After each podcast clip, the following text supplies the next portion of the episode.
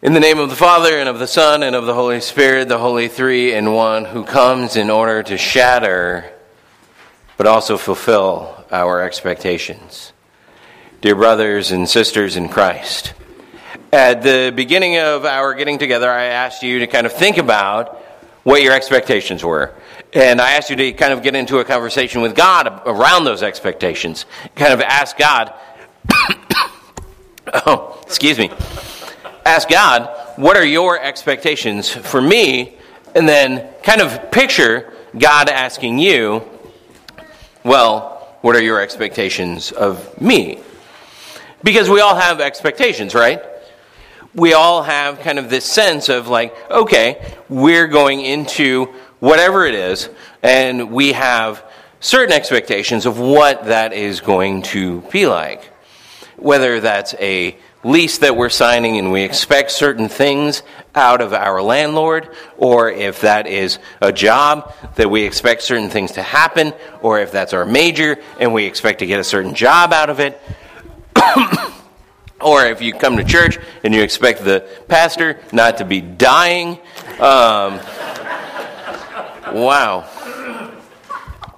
Pardon me.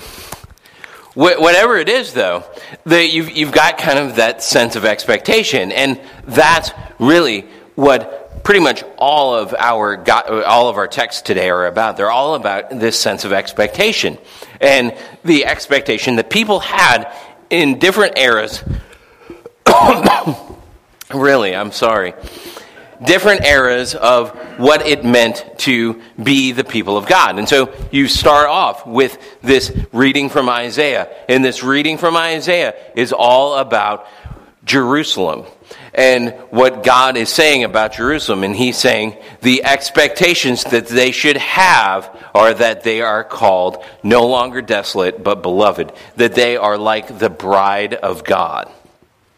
And God is renewing that expectation in them because that expectation has been lost because of historical things that have been happening around this time. And God is saying, renew that expectation. Renew that expectation that you are my beloved. Renew that expectation of what it means to be a bride.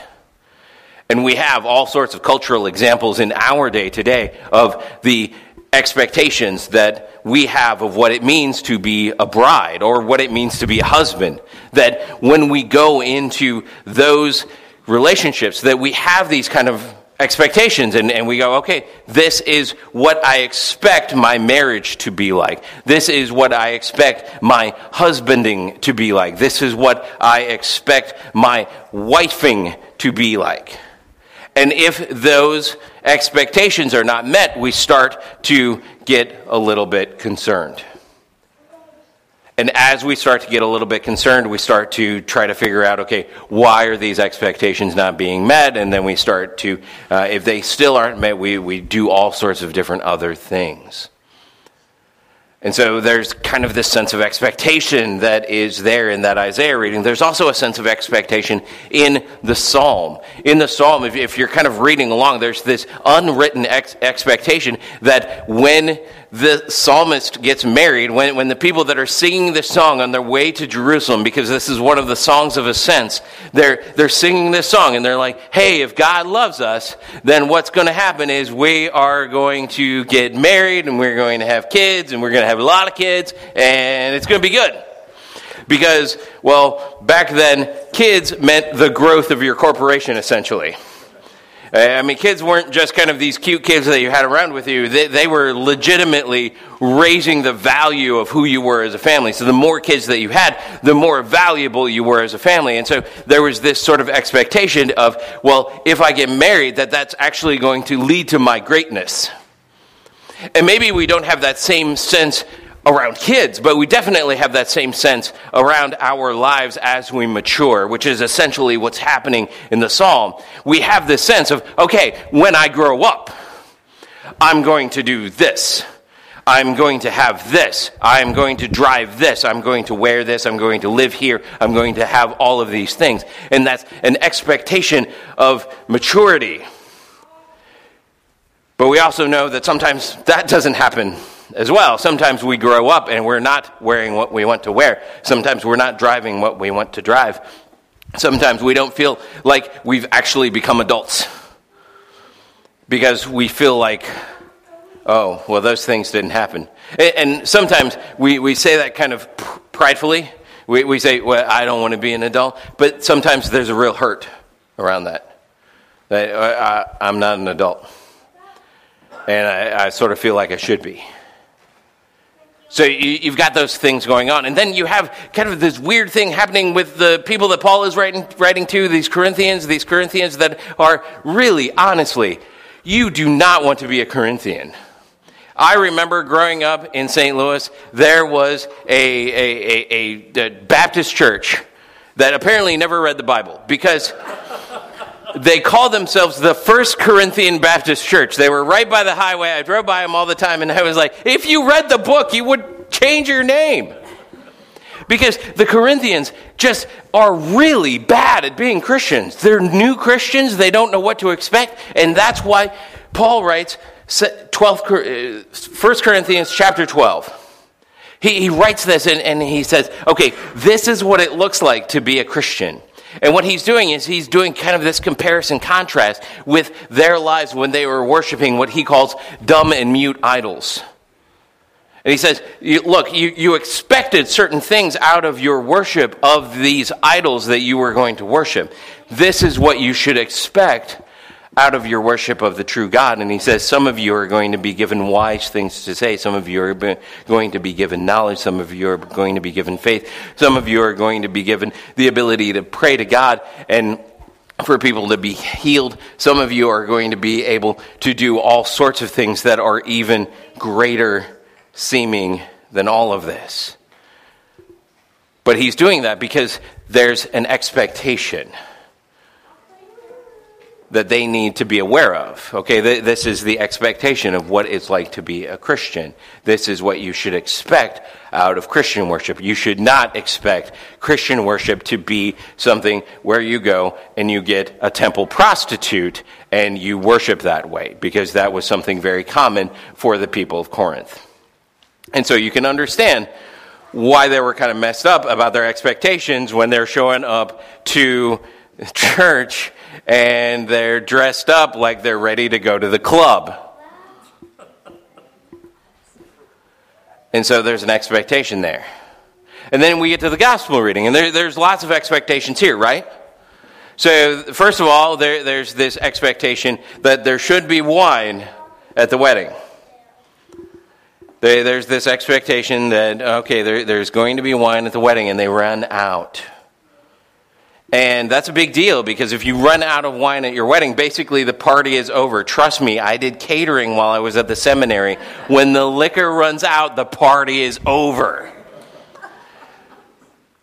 During my time catering, I did one or two events that had no alcohol. It started off, the party was over it was just one of those things. It, was like, okay, um, and that was the expectation here that there was going to be wine because that was one of the expectations. I think if we showed up to a wedding reception and that wasn't a part of the expectation, we would be cool with it. If we showed up to a wedding reception and we expected it to be like a second grader's birthday party, then we would not probably, hopefully, expect there to be tons of booze there. But there's an expectation going on there, and that's the expectation that's being dealt with in the gospel reading. And then all of a sudden, everything is out, and there's a problem. And you have uh, some expectations here. Mary expects her son to fix this, to do, do what she tells him. Exactly. And Jesus responds, and pretty much all of the mothers and anybody who had a mother in here, when Jesus responds, we go, uh uh Because Jesus says, Woman, what does this have to do with me? It's not my time yet. And you're like, Oh, Jesus, no. You're going to be dragged in back. She's going to have her sandal in her hand. because that's our expectation, right? But Mary's much more cool about it, and she just turns to the servants and she says, Do whatever she tells you, which tells you something about her expectations, despite what he says. Because she knows that she can trust him. She knows, okay, I, I put it in his ear. That's, that's good enough. And so then Jesus goes and he turns the water into, the, into wine, which, I mean, that's just blowing all expectations. But then they bring the wine to the master of the feast, the sommelier of the party. And, you know, he, he is one of those guys, you know, he's the guy who can tell the difference between 15 different kinds of IPAs. and, and he takes a sip and he's like, oh, this is good stuff which is weird. Because usually around this time of the party, they are serving the stuff from the rail of the bar, they're pulling the handle on the natty light, and they're giving you wine from a box. and he's like, oh, this is good stuff. Which is strange because usually we, we serve the good stuff first. And then we serve the bad, which again is an expectation. And so, as we go through all of those things, all of those expectations that we see happening in Scripture, a big part of the question is what are our expectations and what are God's expectations? And unfortunately, I think a lot of us well, we, we know what God's expectations are, and we know how well we're fulfilling those expectations. We, we're failing. God gave us this list of just 10 things. And He said, Hey, here's, here's some expectations for you. I, I expect you to put no other gods before me. I expect you not to use my name in vain expect you not to say things about me that I wouldn't say about me, is essentially what using name in vain means. I expect you to remember the Sabbath and keep it holy. I expect you to carve out some time for me. I expect you to honor your parents and the authorities that are before you. I expect you not to kill. I expect you not to harm people. I expect you not to lust after people, especially people that are not your spouse. I expect you not to talk bad about people. I expect you not to covet. I expect these 10 things. And as we go through that list of 10 things, we go, yeah, just 10 expectations for my entire life, and I, I fail. I don't live up to the expectation. And that gets us a little bit afraid because we know what it's like in this life to not live up to an expectation. It means that we get judged. It means that possibly there are consequences, but possibly there's just some, you know, some mean mugs from the other side of the room. You know, if you do serve booze at your second grader's birthday party, there are going to be some mean mugs from the other side of the room, and we don't like that. And, and we're afraid. This all causes fear in us. That's a big part of the negative aspect of what we see in all of these readings today is this sense of fear. The, the couple and their family are afraid of what it means if the wine runs out at their party. The people of Jerusalem are afraid of what it means if they are to be termed the desolate people of the area. The people who are singing the songs on the way to Jerusalem are afraid of what it means if they don't have a big family. And the people of Corinth, even, are afraid of what it will mean if they don't get this Christian thing right.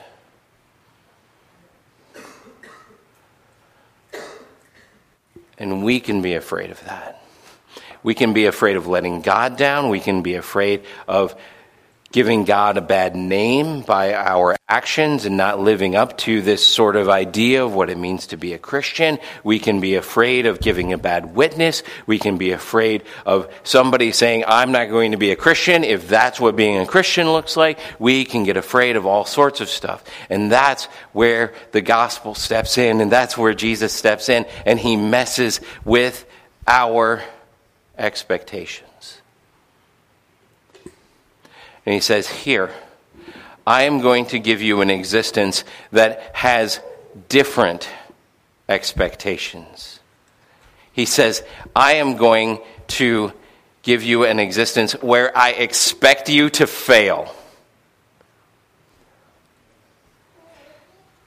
What a beautiful expectation that is. And maybe at first it doesn't feel like it, but it really is. For, for God to say, I, I expect you to fail. Maybe you've been in a situation where somebody has said that about you, where you've tried to do something and you have fallen flat on your face, and you've told the person, Hey, I fell flat on my face, and the person said, I expected you to fail. At first, that can be like, Oh. But then, as you start to think about it, you go, You, you expected me to fail, and you still let me do it?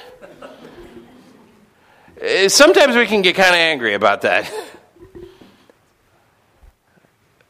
But there's something else going on there. If, if God expects you to fail and He's still giving you the keys to the family car, there's something beautiful and loving and trusting about that moment. And that beautiful, loving, trusting moment is what we get every Sunday when I say, Your sins are forgiven in the name of the Father and of the Son and of the Holy Spirit. And I don't say this during that time, but I probably should. I should probably add something to the end of that that says, And by the way, we'll do this again next week. Because you know that. You know that the expectation is that you will fail. But you also know that the expectation that you can have is that you will still be given the keys to the family car. The expectation that you can have is that God, in His infinite wisdom that sometimes looks like foolishness to us, still continues to trust you with his church, still continues to trust you with his spirit, still continues to trust you with his mission. And he knows that every time that you fail and that you're forgiven, that what is happening in that action of your failure and his forgiveness is that there's a further alignment of his mission in yours. That every time you fail and you come to Him and you say, I'm sorry, God, I failed, and He says, I forgive you, that you know better what He's driving you to. Because that's the way that it works with our failure.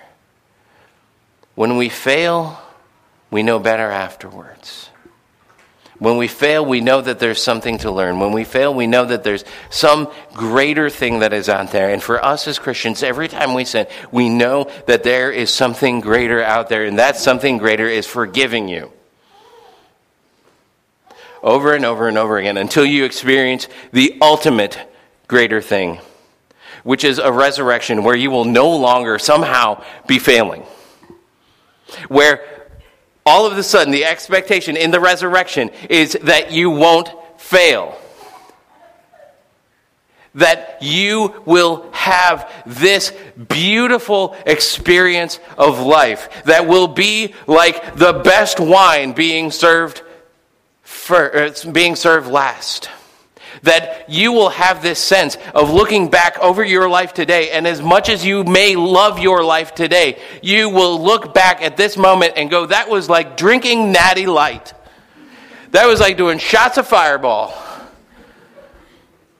Uh, by the way, those things are bad.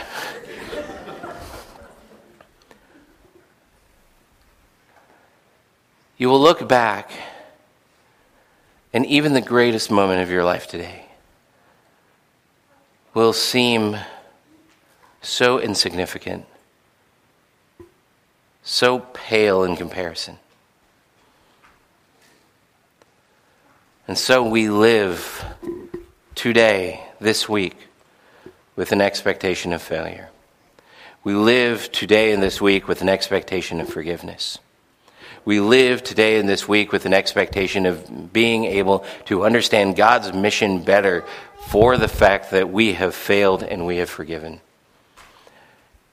But even more than that, we live today and this week with the expectation of a resurrection in which all sin is finally washed away. All our failure finally stops. And the best wine is poured. Amen.